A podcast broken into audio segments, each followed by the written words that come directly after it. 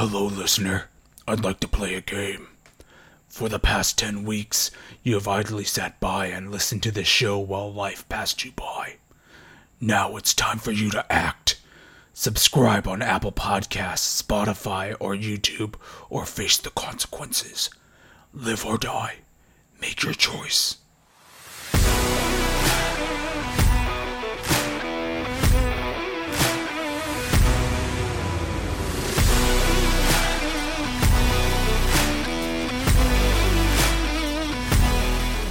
Hello, and welcome to another episode of Post Credits with Gil Garcia. Welcome to Saw Timber, a month long celebration of Saw the film franchise, leading up to my review of the latest installment, Saw 10, in theaters on September 29th. For the next three weeks, we will be reviewing every single Saw film, from the original to Spiral from the Book of Saw. Not only will we go over the plot, the design, and filmmaking factoids for each movie, but I'm also going to run through my favorite and least favorite traps in each and every one of these films. Much like my Guilty Pleasures episode that we did a few weeks ago, we'll be breaking free from our regular format. This week we're doing three films, and I'm going to spend approximately 15 minutes per movie. And by September's end, I will rank each film accordingly. We're going to rattle through these movies in their release order, since chronologically you'd be very confused. so, for today's episode, I'm going to be running through Saw 1, Saw 2, and Saw 3. Now, before we get started, I wanted to address my tease for last week. In my Mortal Kombat 1995 review, I teased that today I was going to review The Flash. The change of heart came last minute as I was looking over the theatrical release schedule. I thought Flash would be a good candidate for the show since it released right before our inaugural episode, and it just had recently come out on Max. So if you're expecting to get my review of The Flash, I apologize, but this Saw marathon, to me, is far more important and way more fun. Will we ever get a review of The Flash? Maybe if things lighten up, our fall season is going to be chocked full and it's going to keep me pretty busy, so it's looking to be very unlikely for 2023. If you desperately want me to review The Flash, just let me know on social media. Otherwise, I'm pulling a James Gunn and I'm erasing it from the post credits timeline. now that that is all out of the way, let's get into today's episode and talk about Saw. Do these movies hold up? Or am I better off cutting off my leg and crawling away? Let's begin and get into Saw 1. Alright, in Saw 1, two strangers wake up in a room with no recollection of how they got there, and they soon discover that they're pawns in a deadly game perpetuated by a notorious serial killer. Saw is directed by James Wan, famous for The Conjuring, The Conjuring 2, and Furious 7. It's written by Leigh Whannell and James Wan himself. The film stars Cary Elwes as Lawrence Gordon, Danny Glover as Detective Tapp, Leigh Whannell as Adam, Michael Emerson as Zep, Tobin Bell as John Kramer, and Shawnee Smith as Amanda. Saw was one of these movies I remember vividly watching when I was younger as a DVD rental. I don't recall its theatrical release at all. I was just a little bit too young for that all I can really remember is my uncle bringing home the movie on DVD.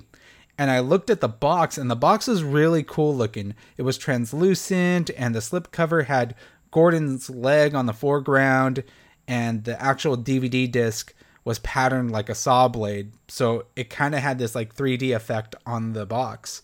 And I was like, hey, this is pretty cool. I kind of want to watch it.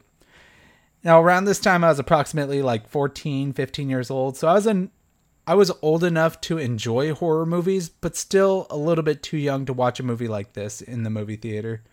But this was right on par for the spirit of the series. It began as a very independent horror film with a low budget, hardly any marketing, and a really unique premise. And upon watching it with my uncle, I was fascinated by the world it created. All the plot twists and reveals were mind blowing, and it was so simple yet horrifying and effective in its execution. there's a big reason why this movie went from an independent darling to an annual Halloween horror film juggernaut franchise. Now, my excitement to revisit these movies stems from my love for the original film. It has been a couple years since I last seen it, so I questioned myself will I remember all the small details? The traps? The crazy editing choices? Does the movie hold up in 2023? I think it's about time that we dive into the review and revisit Saw 1. Now, looking back at Saw 1, I grew even more appreciation for it. Not only do I think the film holds up, but I believe it is severely overlooked in the horror film genre. Now, I know that's kind of saying a lot since this movie spawned 10 sequels and shit, but not a lot of people revert back to the original Saw when they talk about the franchise. Most of the discussions are always about, oh man, Saw went downhill. Oh, I stopped watching after this uh, Saw but not a lot of people reference the original as being truly groundbreaking for what it was. And the delusion of the franchise over the years, with nine total installments, made this one very easy to forget in those discussions. Saw 1 is very much an indie, indie film. From the get go, the bathroom set is iconic, but it is also very necessary for the filmmakers James Wan and Leigh Whannell to cut costs in making this movie. The bathroom very much takes on a personality of its own in its layout and structure, requiring Adam and Gordon to work together to get to the bottom of the mystery as to why they're there in the first place.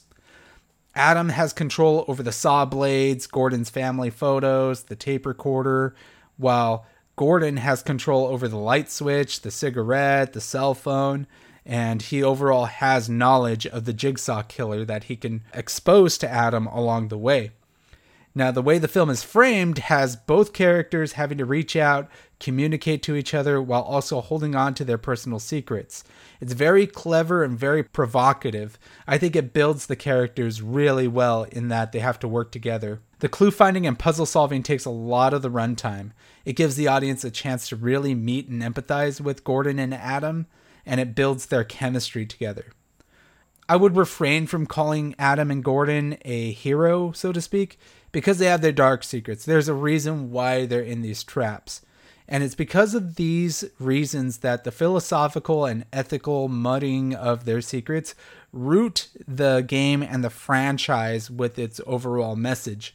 You see, Jigsaw isn't just a standard serial killer, his methods of murder are done as a philosophical testing of the human ability and the human mind. The participants are trapped, they're placed in a grave situation, but they are given a chance to appreciate life and overcome the obstacles set in front of them. It's because of this ethical lesson that Jigsaw became a horror icon and an anti hero of sorts. In this movie in particular, the traps are perfectly planned out and relevant to the overall narrative between Gordon and Adam. This is done so when the final reveal of Jigsaw being in the bathroom the entire time, when it hits, it's completely fucking mind blowing. yeah, this this movie really goes for it, and I think the overall spirit of the film really shines, and it's a reason why it gained a cult following and a sequel. Besides the original trap and the way the plot was laid out, the most iconic part of the Saw franchise are the traps. And there are some good ones in this movie. So I will do this for each movie that we review throughout the nine over the course of Sawtember. I'm going to talk about my favorite traps in each movie in no particular order. So let's talk about the barbed wire maze. It's simple, it's effective, it's about a man having to run through a maze of barbed wire because he had cut himself for attention. It looks extremely painful and grotesque, but also it's kind of fair and winnable. He just has to escape the room fast enough. I think the barbed wire maze was a good stepping stone for the overall franchise.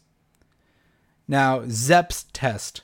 Zep serves as a complete subversion of our expectations on the identity of the Jigsaw Killer.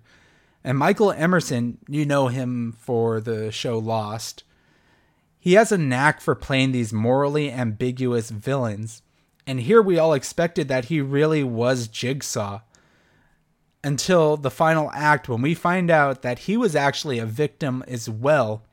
Adam, on his corpse, picks out the tape recorder that Jigsaw left Zep, and it kind of makes his comeuppance satisfying and sort of shocking and tragic that Zep had to go along with this because he was a prisoner of Jigsaw's game in and of himself. And my favorite trap in the entire film is otherwise known as the GOAT, the greatest trap in all of Saw. And that is the reverse bear trap. Nearly every YouTuber on the planet will list the reverse bear trap as their greatest trap of the series. And I agree. It's panic inducing, it's solvable, and it's extremely horrifying. In this movie, we don't see what the overall actual outcome of the bear trap is on a person being killed by it, but the implications are devastating. Amanda has to get a key out of a human body and unlock the bear trap before it completely rips her face open. It is crazy. And I remember first seeing it and the still images of Amanda wearing the bear trap, and it is iconic. It is very terrifying. And the reverse bear trap is the goat. It is the best trap in the entire movie and probably in the entire franchise. So, I'd be remiss not to talk about the saw traps I didn't like in this movie. First and foremost, the shotgun tripwire trap. You may not remember this because it's less of a trap and more of just a ambush. With the shotgun tripwire trap, Detective Singh gets killed by a lineup of shotguns that blow his head off when he walks over a tripwire. It's highly avoidable and it made Singh look kind of stupid. There's no build up to it at all. It just happens while he's chasing down John Kramer. I think it's kind of lackluster and a lot of people forget about it. I didn't really like it overall. The next is the power drill chair. The stakes of this trap were extremely low since Tapp and Singh were hot on the trail of John Kramer. And here, had they allowed the person sitting in the chair to just take one for the team, the series may have been resolved right then and there. But this trap only serves as an extra hurdle on the main plot rather than a fleshed out torture lesson for Jigsaw's game. I don't even think we learn who the person is in the chair altogether. It's just kind of a throwaway trap. And now, my least favorite trap in the whole entire movie. It is the flammable safe. It's a cool concept, but extremely unfair to solve. Jigsaw graffitis hundreds of numbers on the wall, and Mark must use any combination of those numbers to open a safe to get to the antidote, as he's being slowly poisoned in the room. On top of that complicated issue, he's doused in flammable jelly and has to carry around a candle to see what the numbers are on the wall. There was no way anyone could have solved this one, and Jigsaw is a straight up murderer for creating this trap. like, you look at hundreds of numbers on the wall, how do you know what is the correct sequence? There's nothing laid out to indicate that Mark was given the proper tools to solve this riddle he was either going to die by burning himself alive, which is what happened, or uh, die from the poison. It, it's completely unfair. I did not like it whatsoever. The visuals of the trap is cool, but to add insult to injury, Mark also had to step on glass too. Like, what the fuck? That's just like extra, you know? Come on, Jigsaw. I know you're like at the beginning of your tenure as the iconic serial killer, but this was just completely fucked up, man. Like you gave him no shot whatsoever and just relished in it. so those are the traps that I remembered out of Saw 1, and I was extremely impressed and happy with my revisit of this movie. The movie definitely holds up and has only gotten better with age. Sure, some of the flash cutting and cheesy transitions and driving sequences look older, but that kind of adds to the rustic charm of the movie. In fact, I noticed right away that the sequence where Tapp is chasing Zep back to the bathroom, it's clearly shot on a soundstage, man. Like they're sitting in a vehicle, like angrily, like moving their hands like they're controlling the wheel. But you could tell it was like not even shot on a street. There's no background whatsoever. It's just a cloudy room that they're sitting in in a vehicle. So I think that doesn't like kind of hold up. But overall, I it kind of adds to that low budget charm, as I said. We talked a little bit about John Kramer, but Tobin Bell's voice acting in this movie is fantastic. And although this is the movie that John Kramer kind of has the lowest amount of screen time in, I think he his presence is felt throughout the entire movie. He's extremely creepy and effective in the way that he stages the game.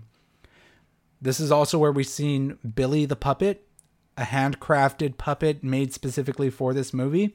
It's really creepy and it serves the dialogue choices and the game explanation really well. And of course, there's Cary Elwes, Lawrence Gordon.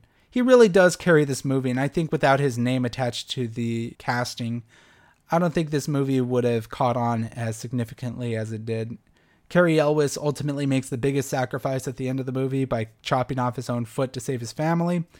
It's very noble, it's tragic, and up until this point, we didn't know what the fuck was going to happen to Lawrence Gordon once he walked out of the bathroom. I'm going to give Saw 1 a very well earned four and a half severed limbs out of five.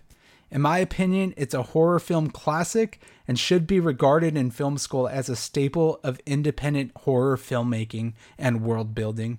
I really love this movie. I think it holds up, and you can't convince me otherwise that its 50% rating on Rotten Tomatoes is factual. I think this is a very good horror film. As I do with all the movies I review on this show, I also like to give you filmmaking factoids. Now, before we move on to Saw 2, here are some factoids about the first Saw. I only briefly mentioned Danny Glover's detective Tapp earlier in the review.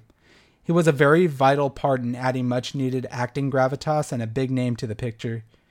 But did you know that his character canonically didn't die at the end of this film? The poor guy in the movie watches his partner get his head blown off. He takes a slash to the throat and even takes a gunshot to the sternum.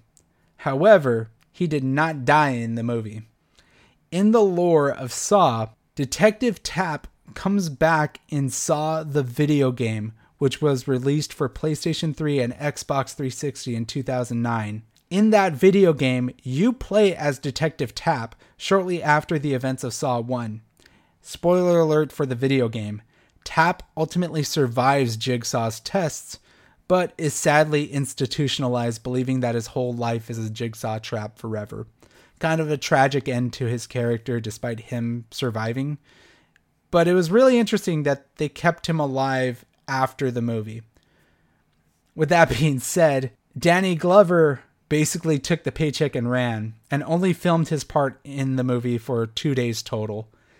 So when you play the video game, you can tell his likeness is not really true to Danny Glover's. He resembles him, but it's not Danny Glover's face imposed on the video game character.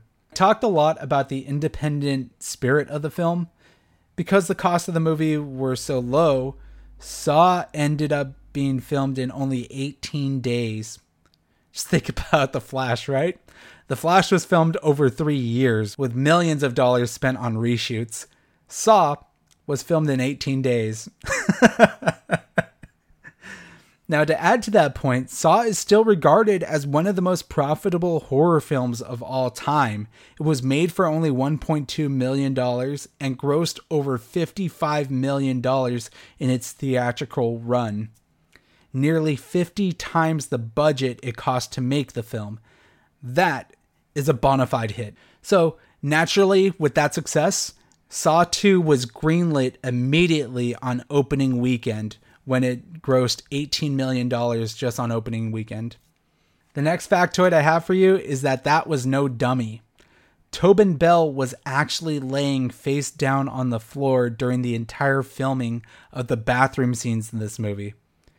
In context to Danny Glover's two days, Tobin Bell was actually there for all 18 days of filming, but really didn't have much to do besides laying his face on a dirty ground. So props to Tobin Bell for that. Now, the last factoid I have for you is the decision to primarily film in a single location was not just a budgetary constraint, but a challenge. Filmmakers Leigh Whannell and James Wan challenged themselves to make a film that took place in a singular room as kind of a film school graduation gift to themselves, and they succeeded. This movie kicked so much ass at the box office. Props to Leigh Whannell and James Wan for that. So, with that, I think it's time we move on to the next film in the franchise. Let's talk about Saw 2. After his son has gone missing, an abusive detective is caught in a deadly jigsaw game where they must rescue eight people trapped in a house before it's too late.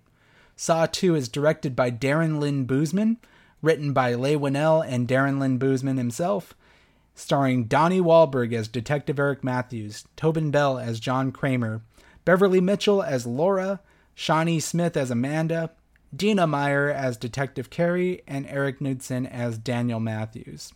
Saw 2 is the first film in the franchise I got to see theatrically. It was around this time that I was finally able to purchase R rated movie tickets for myself, and my girlfriend and I at the time were obsessed with the franchise. We went to a pop up Saw themed escape room based on the films and made it an annual event after this. This was the one that really kicked it off for us. I remember at the time not liking it as much as I enjoyed Saw 1. The plot to me got more contrived and complicated, but it still kept its low budget feel to it. Saw 2 really upped the stakes and broadened the world of Jigsaw, presenting more backstory into the life of John Kramer while giving us a fresh set of characters to root against or root for. Now, I know the story will get way more complicated as we get through Saw Sawtember, but I just recall this one far more than the next few we are going to cover. I think thanks in part to having some of the best deaths in the series, and I think we should get to it and go over my modern review and favorite traps of Saw 2. Let's not bury the lead here. Donnie Wahlberg's Eric Matthews is perhaps the worst character in the Saw franchise, and that's really saying something.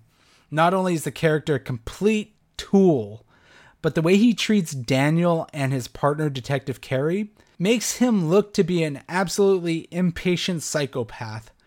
The plot twist that Daniel was locked in the safe behind Jigsaw the entire time, not only did it blow my mind, but it also frustrated the hell out of me. How can Leigh Whannell and Darren Lynn Bousman write a protagonist that is so vile and reprehensibly unredeemable that we actively root for Jigsaw? because that's how I felt by the time he beats John to a pulp at the end. Despite my hatred for Eric, though, I actually loved the misdirect with the surveillance footage. In the final act, we discover that the events of the house were recorded hours prior to Jigsaw's confrontation, and that the FBI was basing their whole entire investigation on recorded footage. Now, revisiting this movie, knowing the knowledge that they were chasing down a dead lead, I picked up on a lot more subtle dialogue choices with Jigsaw that have aged really well, including a moment early on where John tells Eric, right now, he's probably cowering in a corner. It's a very understated piece of dialogue, but it's incredibly important. It implies that the footage is pre recorded and that John has watched over and studied the tape. His line about Daniel being in a safe place is a little less subtle, but it's still critical to the game that he has in store for Eric. And I really love that about rewatching it now. It's very intelligently written in that sense. Now, the house trap is the main crux of the action here. Eight players are trapped in a house, and that's being pumped with a nerve agent that will kill each of them within two hours. Throughout the house, Jigsaw has placed syringes with the antidote in elaborate traps designed to test each person individually. The characters in the house range from the previous movie survivor, Amanda, who has become a junkie again, all the way to this muscle headed psycho by the name of Xavier. Their character traits are all diverse while sharing a similar secret within one another, which is that Eric Matthews planted evidence against them and locked them up in prison. Daniel, who has been completely innocent throughout the entire film, is now in danger of not only the nerve agent, but the rest of the players discovering who he's related to. It's a clever little dynamic that is thrown in by the second and third act of the film. Now, a couple characters do stand out to me in this movie, including Xavier as the main antagonist of the house, and Jonas, who appears to be the only level headed person willing to play by the rules. Meanwhile, the other characters were just kind of cannon fodder, and I especially want to note Laura, played by Beverly Mitchell. She was the second most notable actor on the cast list here, yet she has virtually nothing to do in this movie. She mostly just cries and whines and she doesn't participate, and ultimately, she doesn't even have to live through her own trap. It's a complete waste of her Seventh Heaven fame. and I think it's completely miscast. I don't think there's any reason why this character should have been played by someone who was as popular as Beverly Mitchell at the time. I think she might also be a candidate for the worst character in the franchise, to be honest. Let's get to my favorite traps in the movie.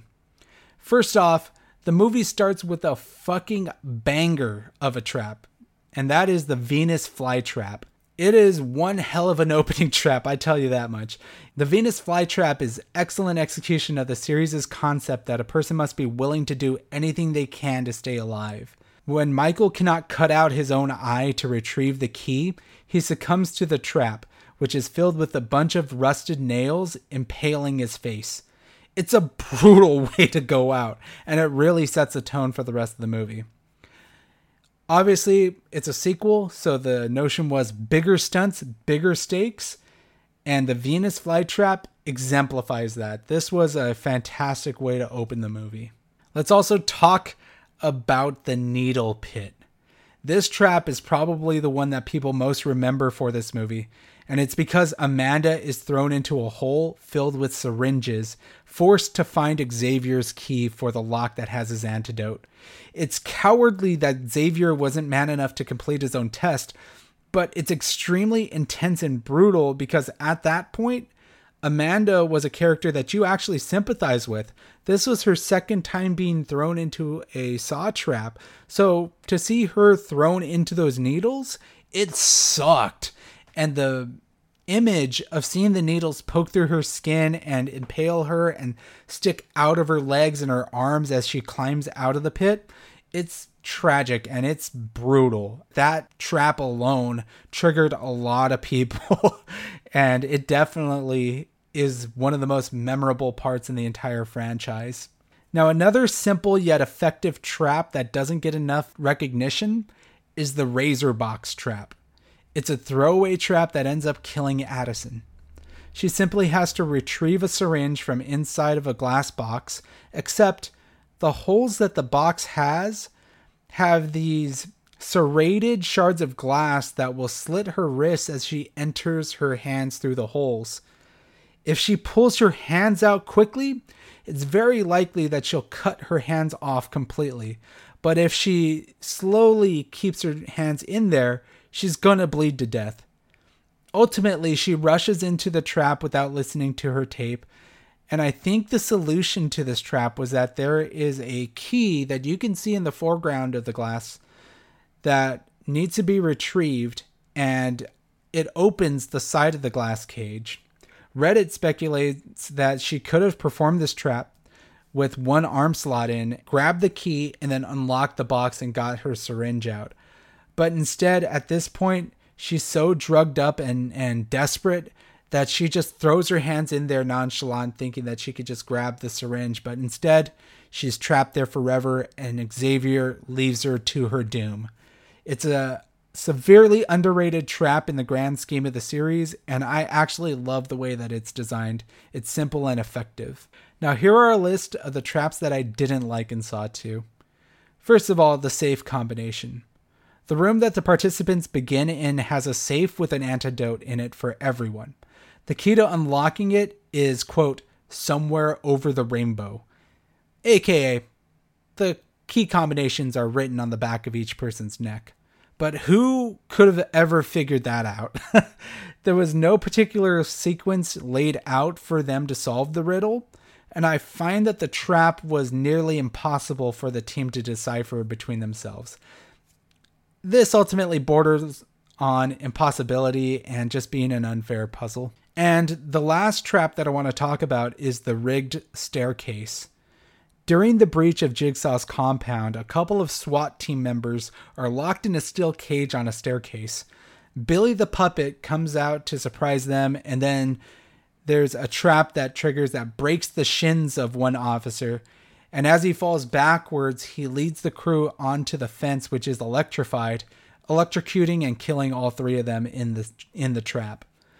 I honestly don't know how they could have avoided this, especially since Jigsaw invited them into the compound. it seemed completely out of pocket and kind of cruel on John's behalf that he invites Eric and the SWAT team to his compound and proceeds to break the shins of some of the officers and kills three of them just without a game or anything. It's just a, a booby trap, so to speak. Home Alone style. now, the other traps, like the furnace and the peephole, are good, but they're not really noticeable. Overall, I feel like Saw 2 has a great litany of scares and puzzles, and I enjoyed them all for the most part. But as for the story, I do have gripes about Eric being such an irredeemable douchebag of a protagonist, and the payoff in the end that Amanda is John's secret accomplice is a fantastic twist that I never saw coming the first time I watched this movie. I loved her version of the game over sequence at the end of this movie. And with that twist, I gained a whole lot of optimism that this series was going to bring some interesting new material to the table following the fact that Amanda is carrying on John's work. But we'll see. As we go along in Sawtember, we'll see if Amanda is the true mastermind of everything that's happening in this franchise. Now, with my new perspective on Saw 2, I can openly admit that I really like this movie. I think it's gotten better with age, much like the first movie. And despite the writing shortcomings and the character dynamics, initially I would have rated this movie a 2.5. But today, I give Saw 2 three and a half syringes out of five. I had a great time watching this movie, and I now regard it as one of my favorites in the entire franchise now. Saw 2 is still very good and very much in the spirit of the first film. I think Darren Lynn Bousman and Leigh really did a good job here despite James Wan leaving the franchise. Now, here are some filmmaking factoids about Saw 2. To conceal the plot twist that Amanda was Jigsaw's accomplice the whole time, the actors who were acting inside the house trap were not given the final 25 pages of the film script. I respect the hell out of that decision. It adds more authenticity to the moments where Xavier and the others were adversarial or empathetic towards Amanda. And them not knowing the ending is really cool. I like that idea. And it's an idea that they carry on through some of the other Saw movies too, so let's keep that in mind. The infamous needle pit trap was also filmed over the course of four days. Each needle was meticulously fitted with a safe fiber tip so that when Shawnee Smith or her stunt double was thrown into the pit, they could safely peruse around the needles practically without the need of CGI or anything like that. It actually took four people to replace each and every tip of the needles and place them inside the vat. That is some really cool filmmaking, and I respect the prop manager and all the grips that had to put the syringes into the pit. Very cool factoid right there. Now, because the original shooting location of Saw 1 was unavailable, the return trip to the bathroom from the first film had to be recreated from scratch.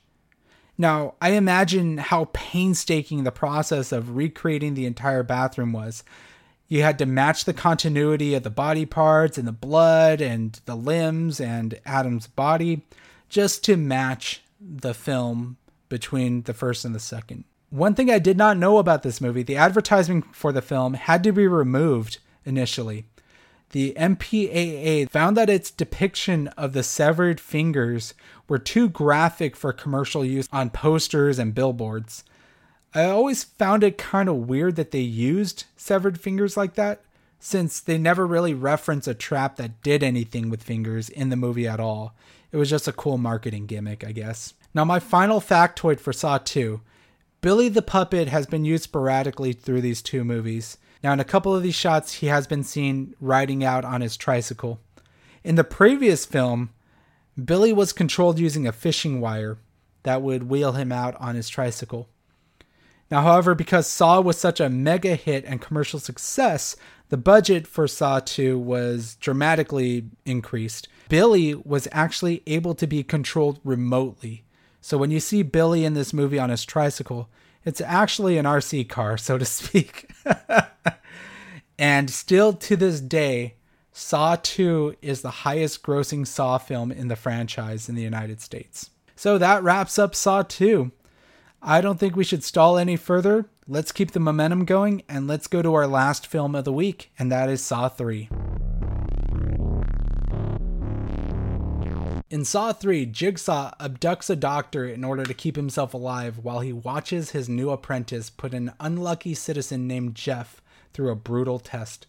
Saw 3 is directed by Darren Lynn Bousman, written by Leigh Whannell and James Wan, and it's starring Tobin Bell as Jigsaw, Shawnee Smith as Amanda, Angus Macfadyen as Jeff, Bahar Soomekh as Lynn, and Dina Meyer as Detective Kerry.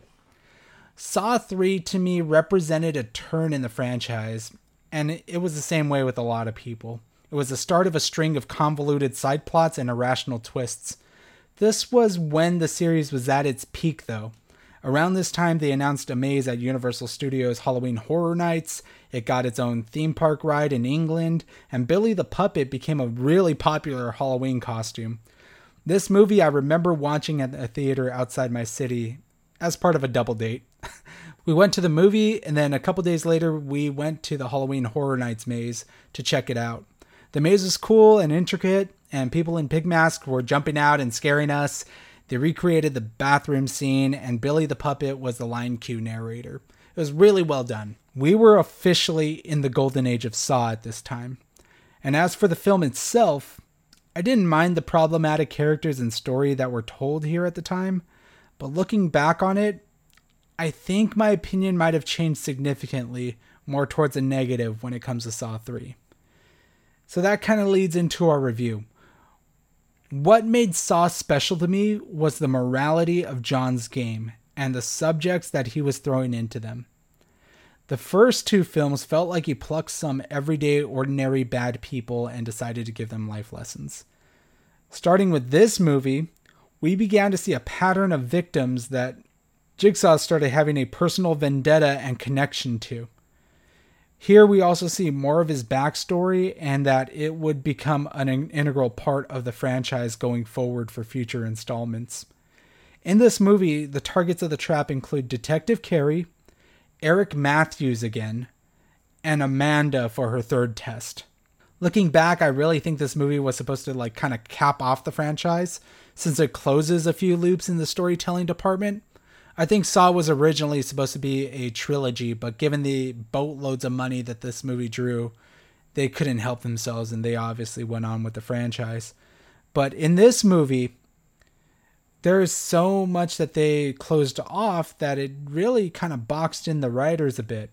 Amanda being John's accomplice was ample with so many opportunities, and I think Shawnee Smith could have carried the franchise going forward, but instead, they simultaneously kill off John and Amanda in the final scene of the movie. It creatively boxed out the writers for the next few films as they would have to compose some convoluted workaround for not having an antagonist to carry on John's work. In fact, Saw 3 was the final movie written by Leigh Whannell and James Wan. But I'll save that for another discussion in next week's episode when we cover Saw 4, 5, and 6. The biggest problem I faced while watching Saw 3 was buying into our main characters' tests, Amanda's and Jeff's. On one hand, Amanda is a completely different character in this movie. She isn't just a junkie, she comes off as a complete sociopath. Her blatant jealousy and weird sexual attraction to John Kramer somehow makes her look weak and fall into some questionable decisions. I don't know what the fuck they were doing with Amanda in this movie. And for a character that has endured so much throughout the span of the three movies and three traps, to make such reckless decisions, it didn't feel like Wan and Whannell fully knew what they wanted to do with her. And then there's slow ass motherfucking Jeff, as YouTube's Dead Meat James liked to call him. I mentioned Eric Matthews may be the worst protagonist in the entire Saw franchise but I may have jumped the gun. Jeff is far worse than Eric. Throughout this movie, he is unlikable, he's vengeful, he's an abusive piece of shit husband who let the death of his son destroy his entire family, not to mention his relationship with his daughter. And his test in the movie hinges on him forgiving and saving the people who were involved in the death of his son. Thematically, I kind of like the idea of challenging a subject to face his child's murderers, but Whannell and Wan made Jeff way too reprehensible and way too stupid to fit into the Saw universe. Dead Meat called him slow ass motherfucking Jeff for a reason. Throughout his test, he sees his subjects in a deadly position and then proceeds to have full on discussions with them while they're dying in front of him. And for each test, he eventually attempts to try and save them, but it's already too late. Dude, you don't get brownie points for trying to save them. You were so committed to having a full on fucking conversation with them that you let them die. he basically figures out how to save them right after they're already dead. I'm not gonna lie, it was really hard to watch this dipshit fumble around his test.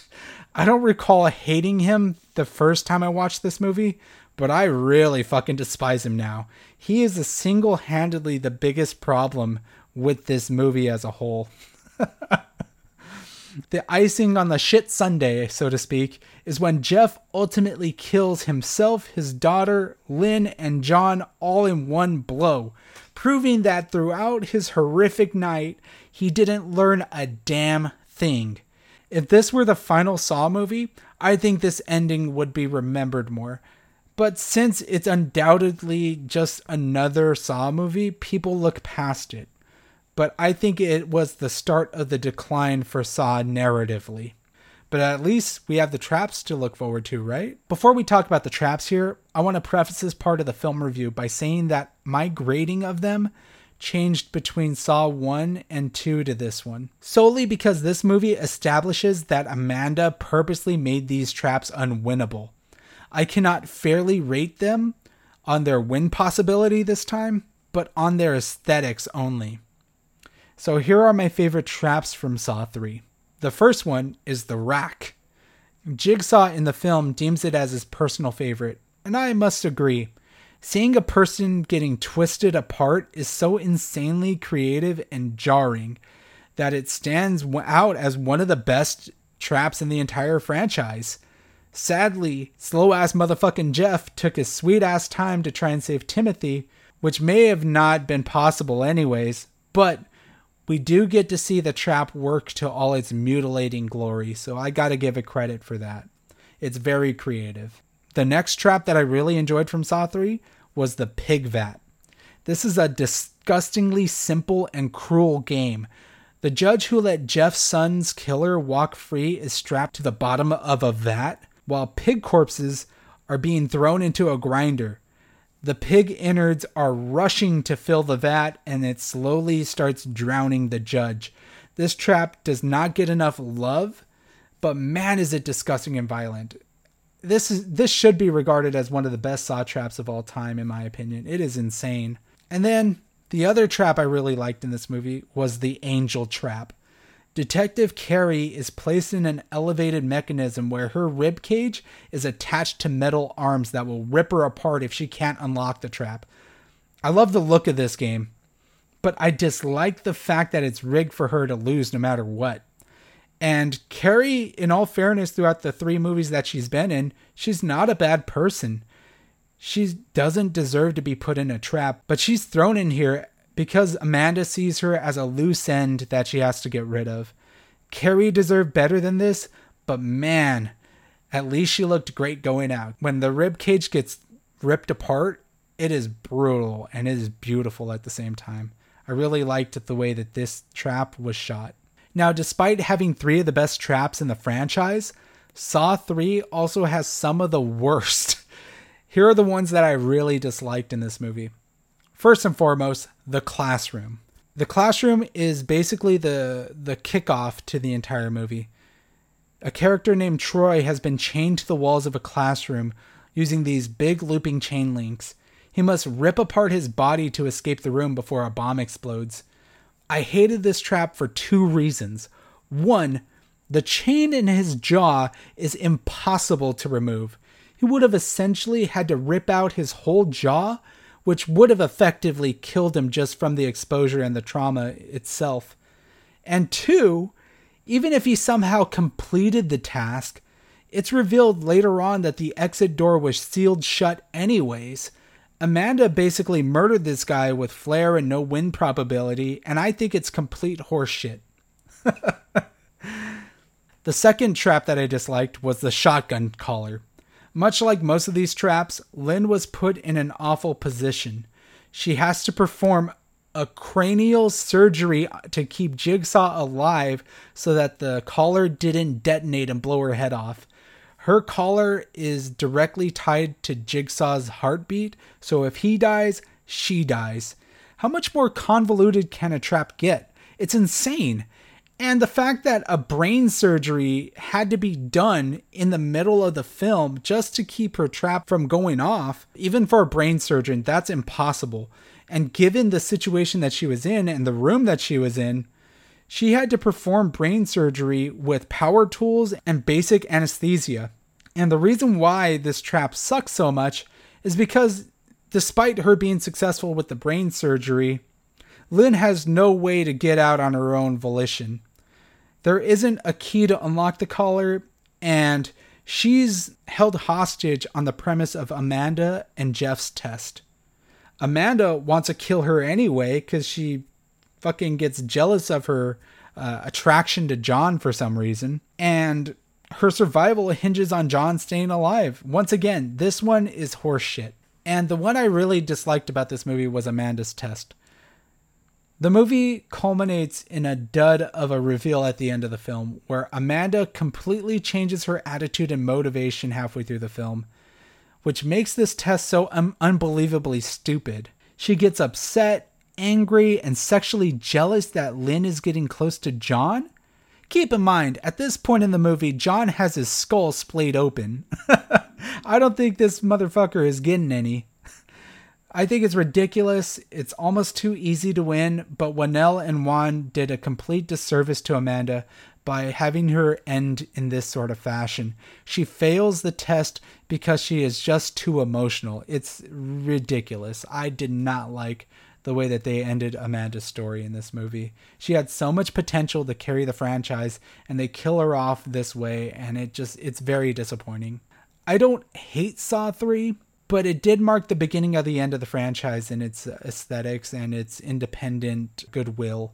The franchise would go on to believe that bigger is better, and better means soap opera level acting and drama, because that's what we're in for with next week's episode. There's so much soap opera shit that goes on in the later films, and we'll we'll talk about it more.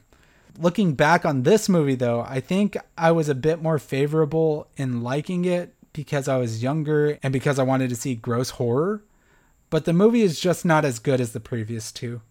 Saw 3 gets two limb twists out of five. And now we go into the final filmmaking factoid segment of the episode before we close out this week's show. The first filmmaking factoid is actually pretty hilarious, but during the scene when Amanda revisits Adam and snuffs him out, the producers of Saw didn't want to handcraft and recreate the bathroom from scratch. But luckily, there was another studio that had a bathroom for them to use. The studio behind Scary Movie 4 meticulously recreated the set in a parody in their movie and made it available for the producers of Saw to shoot on their set. Think of it a horror franchise has to ask permission from a parody franchise to use the trademark set for their own intellectual property. that is so bizarre. but fortunately, Scary Movie 4 had a very convincing recreation of the bathroom. Now, the film's most graphic scene was John's brain surgery and it only remained in the film because the filmmakers lobbied to the MPAA that its portrayal was similar to an actual surgery you would see in a documentary or a training video, giving it a bit of a merit as to why audiences should be allowed to see it. I mentioned that I really liked the pig vat trap. In fact, the pig vat is the personal favorite trap of Tobin Bell. To film it, The pig carcasses were made out of foam, rubber, and latex, but the maggots that they used that were chewing up the carcasses were real maggots. It's really gross, and I take solace in the fact that Tobin Bell loved this trap himself. So, this is the film that introduces the series' main antagonist that will carry on the rest of the franchise, and that is Detective Hoffman. Hoffman's name originates as an homage to the late producer of Saw 1 and 2, Greg Hoffman, who died right before the release of Saw 2. Now, you wouldn't know it, but Shawnee Smith was actually pregnant during the filming of this movie. She looks good for her uh, condition. and lastly, adding to my suspicion that the story flaws were due to poor writing and planning, Saw 3 script was being constantly added to and modified throughout the making of this film. Leigh Whannell remained on set throughout the filmmaking so that he could work on the script between shots. In fact, one scene between Lynn and Amanda was not in the script, but instead he scribbled it down on a napkin only five minutes before they filmed the actual scene.